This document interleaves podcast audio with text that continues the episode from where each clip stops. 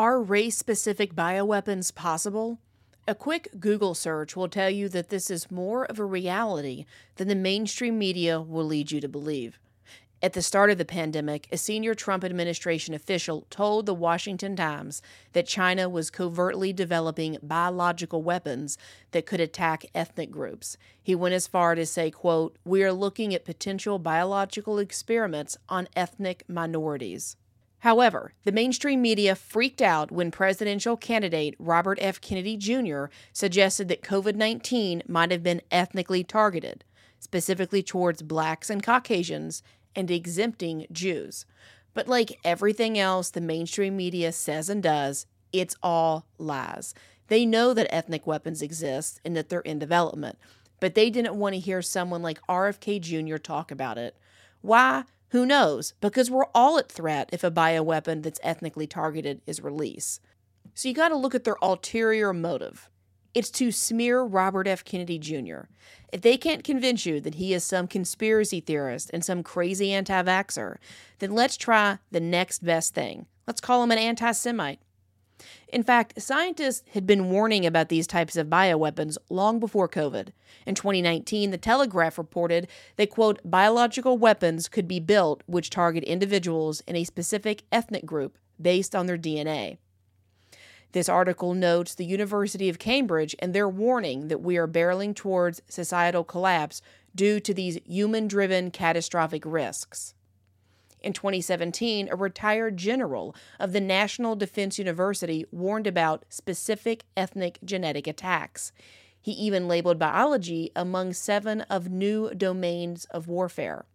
That same year, a textbook published by China's military listed new kinds of biological warfare, which included, again, specific ethnic genetic attacks. Just before RFK Jr.'s remarks got everyone's panties in a knot, China and the U.S. got into a hissy fit with each other over genetic weapons. Newsweek reported that the Pentagon was accusing the U.S. of developing race specific bioweapons. This was after Secretary of State Antony Blinken accused China of collecting genetic information on ethnic minorities. In fact, the U.S. Naval Institute had already alleged that China hacked American medical records and bought genetic information from genealogy companies like 23andMe. The London's Sunday Times noted 25 years ago that Israel was, quote, reportedly developing a biological weapon that would harm Arabs while leaving Jews unaffected. So there you have it a race specific bioweapon. China is even developing precision medicine, a technique that crafts a cure based on your genetic makeup. As the World Economic Forum highlights, quote, for every $1 the United States plans to spend on its initiative, China is spending $43. So we know that China is developing ethnic based bioweapons and even go as far as to make medicine that is ethnically targeted. But don't look over here. That's what the mainstream media says. RFK Jr.'s comments were just another inconvenient truth the media doesn't want to recognize. Race specific bioweapons are being developed. Whether they're ready or have been deployed is up for debate. But the mere suggestion that this is possible isn't a conspiracy, it's a documented fact. So, why the hysteria? Well, RFK Jr. is a threat against the status quo. He is the Democrat version of Donald Trump. Disruptor, outsider, anti establishment, anti globalist, whatever you want to call it, they share it that X factor. The powers that be would rather distract you with UFO hearings and accusations of anti Semitism than actually inform you of what's going on in the world. Do yourself a favor. When the media slaps a pejorative on RFK Jr., take the time to research what he actually said, not what they say he said. Normally, what he's talking about is true, it's just uncomfortable. The powers that be don't like dissent. They told you COVID was highly lethal, mask work, and that vaccines were safe. Those all turned out to be false. Why would you trust government authorities or their mainstream media pimps to ever tell you the truth again?